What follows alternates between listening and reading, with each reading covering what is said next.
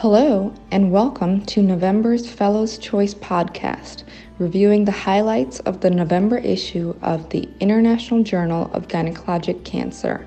I'm Navya Nair. And I'm Sadie Jones. This month we will discuss the Scorpion trial evaluating primary debulking versus neoadjuvant chemotherapy in advanced ovarian cancer treatment, the influence the COVID pandemic has had on gynecological cancer diagnoses in Austria, and how HER2 has the potential as a therapeutic target in the management of extramammary Paget's disease of the vulva, and more. The lead article for the November 2020 issue is titled Randomized Trial of Primary Debulking Surgery versus Neoadjuvant Chemotherapy for Advanced Epithelial Ovarian Cancer, also known as the Scorpion Trial, by Anna Fagotti et al.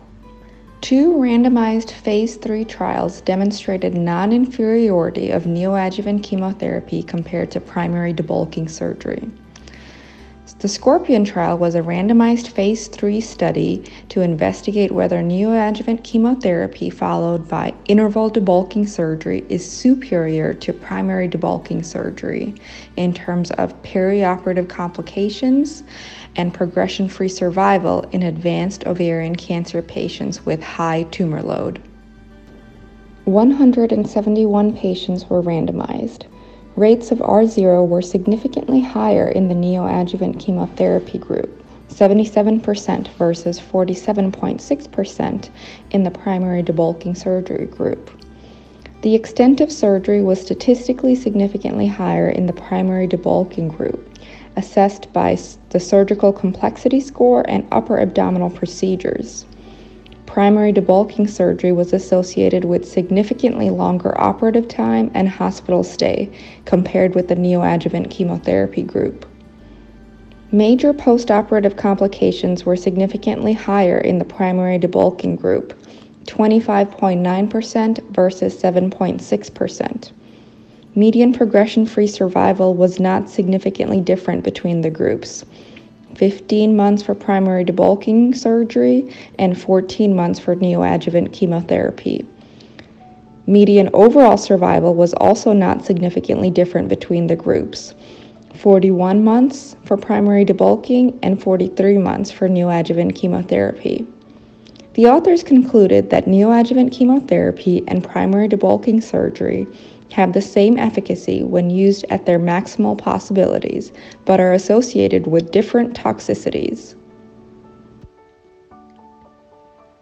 The next article is an editorial commentary by Dr. Christina Fotopoulou with the title Neoadjuvant Chemotherapy for Advanced Ovarian Cancer The Tale of the Scorpion for Radical Debulking Surgery. Dr. Fotopoulou congratulates authors of the Scorpion trial for successfully conducting a prospective randomized trial evaluating the use of neoadjuvant chemotherapy specifically for the challenging population of patients with high tumour load, as assessed by a standardized laparoscopic predictive index. Dr. Fotopoulou comments that with 8.3% of primary debulk patients dying from surgical complications, long operating room times of on average 7.5 hours, and 52% stoma formation, the Scorpion study demonstrated significant caveats in the upfront surgical approach in this specific setting that potentially contributed to the superiority of the interval debulking arm in terms of surgical morbidity. Dr. Fotopoulou goes on to comment that these surgical caveats might not apply to other centres of excellence. The study demonstrated once more, like every one of the other neoadjuvant trials, that even though complete tumour clearance rates of the interval debulking arm was significantly higher than the upfront arm, 77% versus 47%, this failed to translate into a logically expected equivalent survival benefit of the interval debulking arm.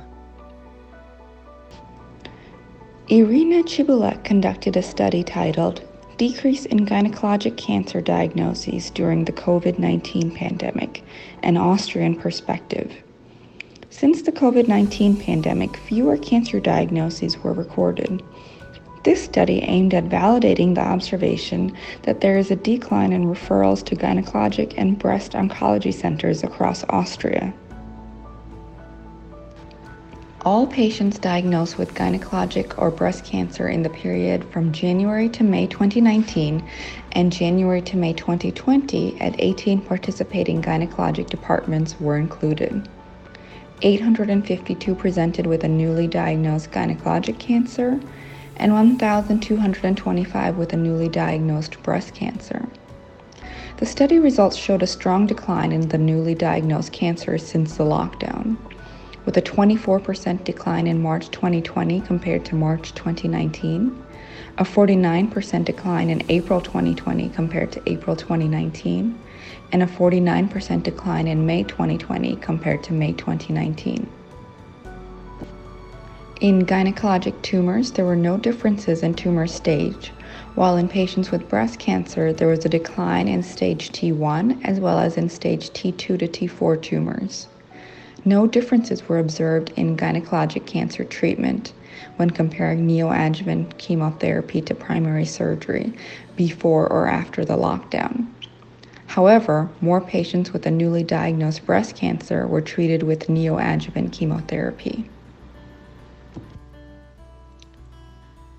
Michele Bartoletti et al. have published the largest series of HER2 positive advanced vulval Paget's disease in the article entitled Human Epidermal Growth Factor Receptor 2 is a Potential Therapeutic Target in Extramammary Paget's Disease of the Vulva.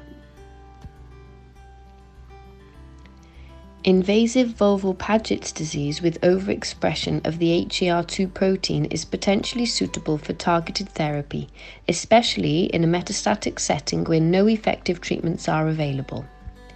In this article, authors reported on four patients with HER2 positive advanced vulval Paget's disease treated with weekly trastuzumab and paclitaxel, followed by three weekly trastuzumab maintenance.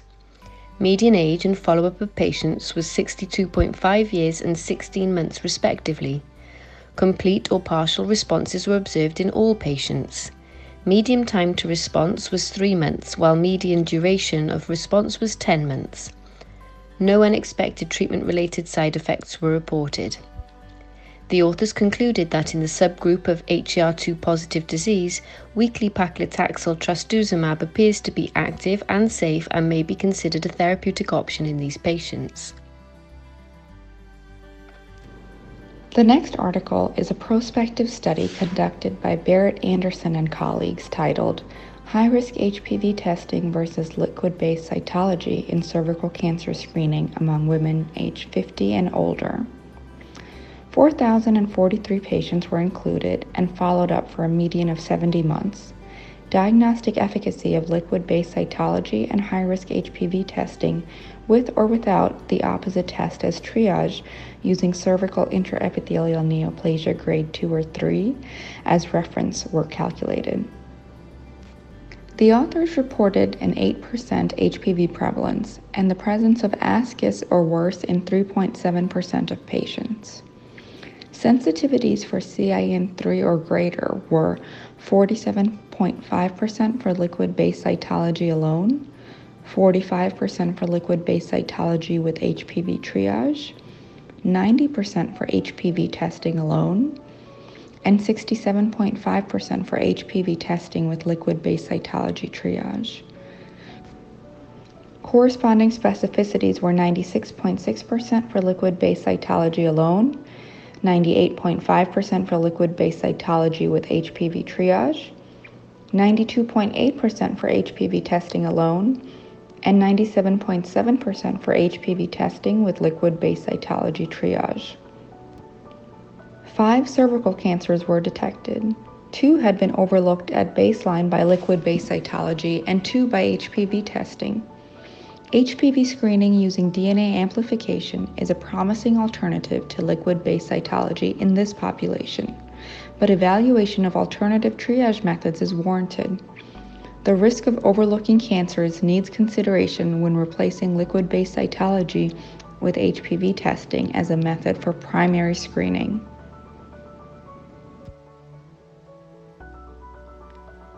The next article by Dalwadi et al. is titled Non-Invasive Stereotactic Ablative Boost in Patients with Locally Advanced Cervical Cancer. current literature is insufficient to guide care for cervical cancer patients ineligible for brachytherapy. Stereotactic ablative radiotherapy boost might be an option for these patients. 25 patients treated were retrospectively analysed.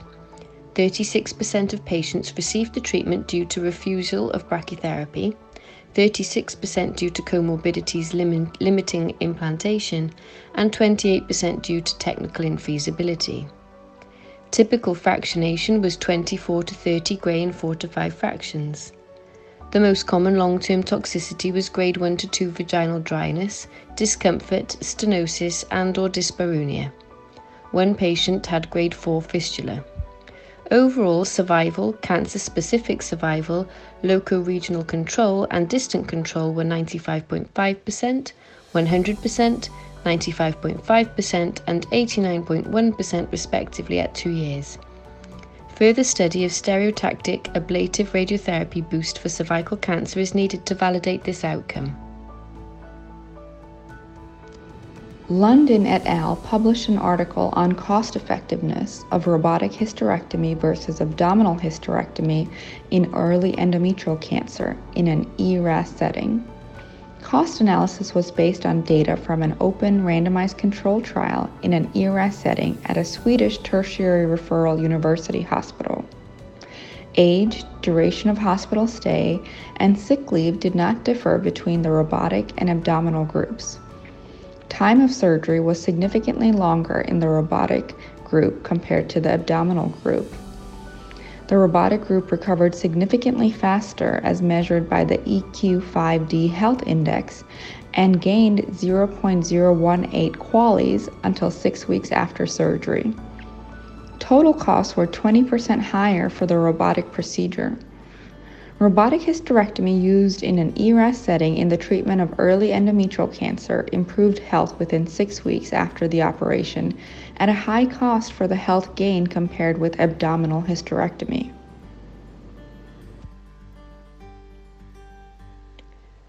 Brian Slomovitz et al. published a phase 2 study evaluating cetuximab in patients with progressive or recurrent endometrial cancer. Epidermal growth factor receptor is found in common subtypes of ovarian cancer and has been associated with advanced stage disease and poor prognosis. Cetuximab is a monoclonal antibody against the EGFR receptor. In this open label phase 2 clinical trial, patients with recurrent or progressive endometrial cancer were included. They received cetuximab at a dose of 400 mg per meter squared, followed by weekly 250 mg per meter squared every four weeks. 30 patients were enrolled and 20 patients had evaluable results. Three patients, or 15%, had a clinical benefit response, one complete response, and two stable disease. Of the nine inevaluable patients, nine received less than or equal to one cycle due to clinical deterioration, and one had an anaphylactic reaction. One patient had a grade 3 rash, which resolved with treatment delay. No dose reduction was reported. Authors concluded that single agent therapy with cetuximab was well tolerated and had a 15% clinical benefit response. Further studies are required to better identify patients who may respond to this treatment. Piedimonte et al. from McGill University in Montreal, Canada evaluated BRCA testing in women with high grade serous ovarian cancer, gynecologic oncologist initiated testing compared to genetics referral. 152 women with high grade serous ovarian, tubal, or peritoneal carcinoma were included. In August of 2017, gynecologic oncologist initiated genetic testing became available to patients. Historical control of referral to genetic counselors for testing prior to this date were compared to gynecologic oncologist initiated testing after August of 2017. Uptake of genetic testing and time from diagnosis to genetic testing results were evaluated between the groups. 50.9% of patients completed genetic testing following referral to genetics, compared to 86.2% in the group offered gynecologic oncologist initiated testing. Time from cancer diagnosis to test result was 186 days for the genetic referral initiated testing, as opposed to 58 days in the gynecologic oncologist initiated testing group, representing a reduction of 128 days. The authors concluded that gynecologic oncologist initiated genetic testing leads to increased uptake and decreased delays in testing compared with referral for traditional genetic counseling. The survival outcomes after delayed cytoreductive surgery following neoadjuvant chemotherapy in advanced epithelial ovarian cancer were studied by Shi Erin Yao et al. from the Queensland Centre for Gynecological Cancer, Australia. This team performed a retrospective review of 572 patients with epithelial ovarian cancer treated with neoadjuvant chemotherapy between 2008 and 2017. They reported median overall and progression free survival of 38 months and 24 months, respectively. Survival figures were not affected by a delay in cytoreductive surgery beyond three cycles they found that there was no difference in the proportion of patients in whom complete cytoreduction was achieved based on number of cycles of neoadjuvant chemotherapy. They did, however, observe the commonly observed finding of a significant survival advantage in women in whom complete R0 cytoreduction was achieved. Authors conclude that survival outcomes do not appear to be worse for patients treated with more than three cycles of neoadjuvant chemotherapy compared to the traditional three cycles. The final article details the results from a longitudinal cohort study of physical activity trajectories following gynecological cancer conducted by Stephen Fleming et al. from the University of Kentucky. This study assessed physical activity levels in 408 women before and up to two years after gynecological cancer surgery. 58% of women participating in the study had endometrial cancer, and 59% of women had stage 1 cancer. 80% of women either started with and maintained low levels of physical activity, defined as 1 to 10 metabolic equivalent task hours per week, reported no physical activity throughout the follow up period, or reduced physical activity levels over time. Only 19% of participants maintained or doubled their physical activity levels over the follow up period. Higher physical activity levels were significantly associated with higher quality of life. The authors conclude that the vast majority of gynecological cancer survivors have the ability to improve their physical activity levels, and that improvements in cancer care to support this could be beneficial.